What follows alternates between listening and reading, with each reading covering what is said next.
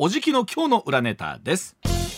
さあスタさんに今朝の裏ネタご紹介をいただきたいと思います、うん、ではスタさん早速お願いいたします。週刊文春がすっぱ抜いた講談社の内部紛争から見える出版業界の裏側とは、はい、今日発売されました週刊文春の7月6日号に掲載されました講談社、えー週刊現代をめぐる内紛にまつわる記事こちらに須田さんが注目をされまして、うん、今出版業界がえらいことになってるということなんですがお願いいたします。はい、うん、あのもともとはですね修験の天皇というね、うん、えー、という異名を持つですね、うん、えー、講談社の常務取締役鈴木正一氏が、うん、え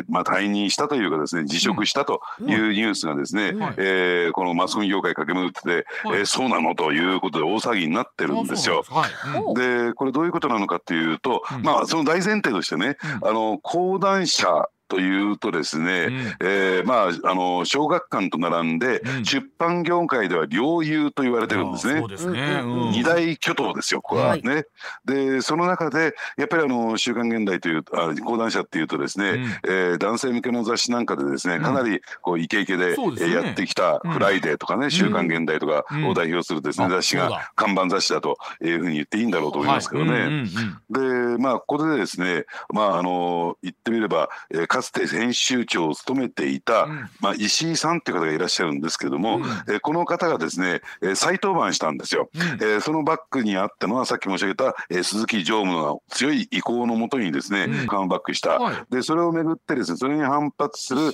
その、ね石井さんですね、はい、で、はい、えそれに反発する社員がですねあるいは編集員が、えどんどん仕事をボイコットなどするしてなどしてですね、え社内が大混乱になったと、えで極めつけはですねじゃあ、えー、鈴木氏がいろいろと個人面談をするにあたってですね、こういった一言を言ったんだそうです。今は女性が強い時代なんだ。男は生きてるだけでパワハラセクハラ、えー、ね、セクハラなの。だからお前が偉くなりたかったら性別を変えて女になった方がいいよ、今の時代 LGBT は最も権利が強いからねと発言したと。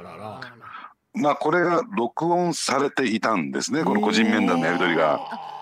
まあ編集長の方はですねまあ私の時代からすると当たり前なんだけれども、うん、えー、机を叩きながら若手社員に対してお前が小学生レベルで頭が悪いと言ってみたりですね、えー、原稿を持っていくとお話にならないと、えー、放り投げられたりしたというのがまあ今の時代ね、えー、パワハラっていうね、えー、ことに当たるんですかね。須田さんも過酷な時代を生きてきてるんですね。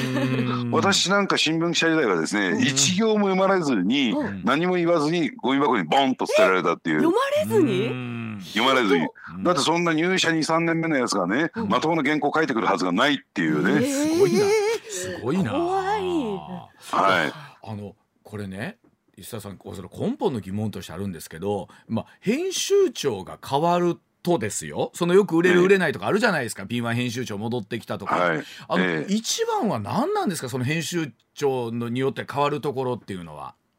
あのやっぱりですね、うん、えー、まあ、企画も変わりますしね、うん、どこに軸足を入れるのどこへ向かって、えー、どういった記事が、うん、えー、やっぱりね、えー、編集長が求めているのかスクープ狙いなのか連載なのかグラビアなのかあるいは生活密着記事なのか、でそれによってですね部数の売り上げっていうのは、あの結構変わってくるんですよ。ですからその企画力そしてもう一つはですね、企画重大企画に対してはかなりのお金が出ますから、まあそういった意味で言うとその資金力なんかもそうですね。ああ、編集長が変わるってことはそういうことなんですね。そうなんですね。うん、でところがですねこれ「週刊文春」にも書いていないんだけれども、うんねえー、一番大きな理由がここで書かれてないんですよ。そのパワハラセクハラがあったっていうことで、えーね、その鈴木常務を辞め、うん、編集長は、えー、まあなんていうんですかボイコットされてるというふうな書きっぷりなんですけども、うん、実は違うのよ「週刊文春」書いてるのは。ね、でこれ何があったのかというと、うん、今日冒頭申し上げたようにですね、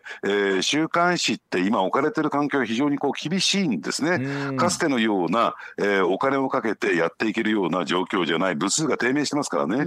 特にサラリーマン向けの週刊現代週刊ポストというと読者がですね、うん、どんどんどんどん高齢化してきて、うん、最近でいうとどうでしょうね、うん、えー、年金はどうやったら有利にもらえるのかとかね。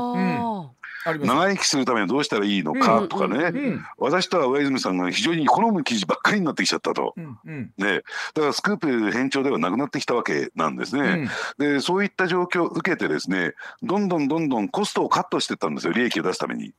ですからあの鈴木常務で今回退任された鈴木常務っていうのは講談社随一のコストカッターカルロス・ゴーンと言われてた人なんですよ。なるほど、うん、でそれに対しての反発っていうのはものすごく根強くあったんですね。ですから週刊誌売れなくなりました媒体が売れなくなりました出版物が売れなくなりました利益が減っていきます。その中でどうやって売ってったらいいのか利益を出してったらいいのか赤字だったら出しても意味がないよねということで、うんうんコストをカットして、なんとか売れる雑誌を作ろう、ね、質の高いものを作ろう、とするとやっぱりそのしわ寄せがどうしても現場行っちゃうんですよ。はいはい、まあそれはそうですよね。はい。うんうん。強い調子で、ね、いろいろなことを要求したりですね、うん、叱責したりすることが起こるわけ応援して起こるわけなんですね。ですから今のこの出版不況の中でね、うん、えー、起こってきた。だからといってですね、残業代が手厚くもらえるわけもなく、うん、ね、えー、自由に使え昔はですね私たちが、えー、週刊誌記者やってた時なんかね、うん、自分たちで飲み食いしたもの、うん、あるいは家族で飲み食いしたものまでですね 取材経費として計上して、まあ、全く認められた時代があったんですよ。まあでもあのだからおっしゃる意味で、まあ、どこの会社もね例えば今どの業界でもコストをこう削んなきゃなんないといった時に、まあ、現場にしわ寄せが来る。でもちろんだからといってそのパワハラセクハラみたいなのがもちろん見たわけないんだけどもついついその起こってしまうようななんだろうコスなんだいわゆるこう構造的な仕組みが構造的なものもあるってことなんですね。あるってことですね。だからこれでね、うん、あの例えば鈴木常務が退任し、例えば問題になってる石井編集長を交代してもですね、うん、同じような構造が残るんだから、うん、ね、じゃあ売れる雑誌を作るためにはそしてコストがない、えー、経費がかけられないから作るためには同じことやっていかなきゃならないんですよ。いやそのあたり含めてじゃあ週刊誌は今後どうなっていくのかということになると思うんですけれども、はい、えお知らせの後お話聞いていきたいと思います。まあ、そそのあたり含めてなんですけれどもね。あの、ええ、週刊誌とか、まあ、我々放送業界もほらなかなか厳しい時代にはなってて確かにコストカットの波はあの須田さんご承知の通りこの番組にもいろんなところでこう出てきてるわけなんですけれども、うん、さあ、はい、あのどう週刊誌の今度生き残りみたいなどんなふうになっていくんでしょうかね。うん、さあここからがね今日の聞きどころなんですよ、うん、実を言うと。ね週刊文春が書かなかったことと題しましてですね、うん、お送りさせていただきたいと思うんですけども、実はですね、えー、週刊文春向かうところで敵なしだった週刊文春も同じような問題を変えてきて、ここへ来てですねさすがの週刊文春も、えー、経費削減に大幅な経費削減に乗り出したんですよ。ね、でそれがまた社員の編集員のですね、えー、大きな反発を招いているというのがそういう情報が私の耳に入ってきてましてね、うん、ですから、えーね、今日の「週刊現代」は明日の「週刊文春」みたいなね、うん、えー、そういうような今状況になってきてまあですからかつてね、うん、えー、新聞にですねあまりスクープが出なくなったそれをね代わりとして、えー、こういった、えー、雑誌媒体がね許せを極めたんだけれども、うん、その「週刊文春」ですらっていうね、うん、えー、今状況が起こりつつあるということなんですね。いわゆる文春法そうそう文春法ってずっと言われてたのに。あの別に、まあ、文春さんのあのどうとわけじゃないですけどえっと鳥羽シェフ直撃とかもうなかなかこれ 笑っ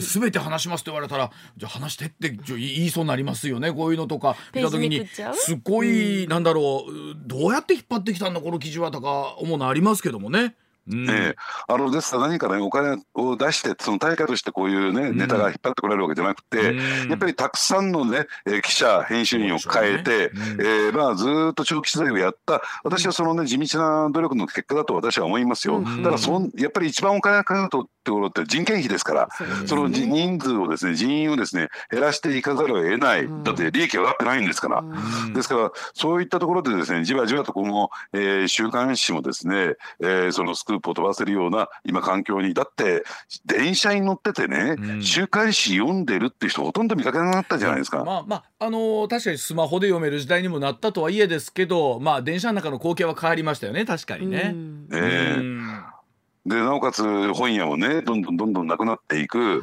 えー、あるいは、えーねあのー、ね、コンビニエンスストアのですね、うん、そういった雑誌売りをどんどん縮小になっていく、うん、だから買いたくてもすぐ買えるような状況でなくなってきてることも事実なんですね、売れないから。だから負のスパイラルにちょっと入ってきてしまったのかなと、ね、さあそこでなんですよ。そこで、ね。えー、まああの上泉さんね我々これから頑張っていかなきゃいけないなと、まあ、このラジオと、そして YouTube とのねコラボでですね、えー、そういったところでどんどんスクープを飛ばしていきたいなとそういう決意表明をして今日は終わりにしたいと思います。あの何？結果としてこれ須田須田さんの最後売り込みに終わるってこと？我々の売り込みですこれ。我々の。いやいやそれで言うとねいや確かにほら須田さんもなんていうの言うようにね YouTube とかその SNS その媒体とかだったらまあなんだろうその裏というところまで含めてどこまで撮れてるか撮れてないかとかありますけれども、うんうん、もう本当になんだろういろんなものが入り混じったものが世の中わっと出るじゃないですか。そうそうでそうなった時にやっぱりより衝撃的なものがやっぱり見聞きされる時代になりましたもんね。うんうん、もう最近フェイクニュースとかも、ね、そうそうフェイクニュースも含めてですけど。いろいろありますし、もう。だからこれどうなんでしょうね。読者リスナーね、視聴者のですね、その情報リテラシーっていうんですか、が問われていくというところになるんですけども、ただどうなんでしょうね。やっぱり NBS さんでやらせていただいてる YouTube あるじゃないですか、ああいったところはやっぱりこういったきちんとしたメディアというのはフィルターで入りますからね。その信憑性という点では、えー、かなりですね、はい、高いものになってくるんじゃないかなと思いますけどね。須田さんそれで言うと何？須田さんの何？原稿料みたいなものっていうのも、やっぱりちょっとずつ渋くなってきてるんですですか？その週刊誌とか雑誌とかって。いやとんでもなく渋くなってきてますよね。まあそれだけでは生活できないんじゃないかなと普通はと。かといってうちが過度にお支払いをしてるかというと決してそうでもないというところであるのはあの須田さんの名誉のためにもお伝えしておきたいというふうにも思うんですけどもね本当にすみません、ね、あのお安いギャラで今日もご出演いただいてありがとうございます。本当ですよ。はいその割には考えてほしいなと。はいその割には本当にあのいつも以上に喋っていただいて本当にどうもありがとうございます。喋りすぎですよこれ。はい、はい、私たちができることはあの今度お越しいただいた時にケータリングでちょっと唐揚げの量を多くするぐらいしかできませんけど。はい、あのカツサンドもねカツサンドも。わかりました。はい、じゃちょっと今度多めに用意しておきたいと思います。引き続きどうぞよろしくお願いいたします。さあ、どうもありがとうございました。ありがとうございました。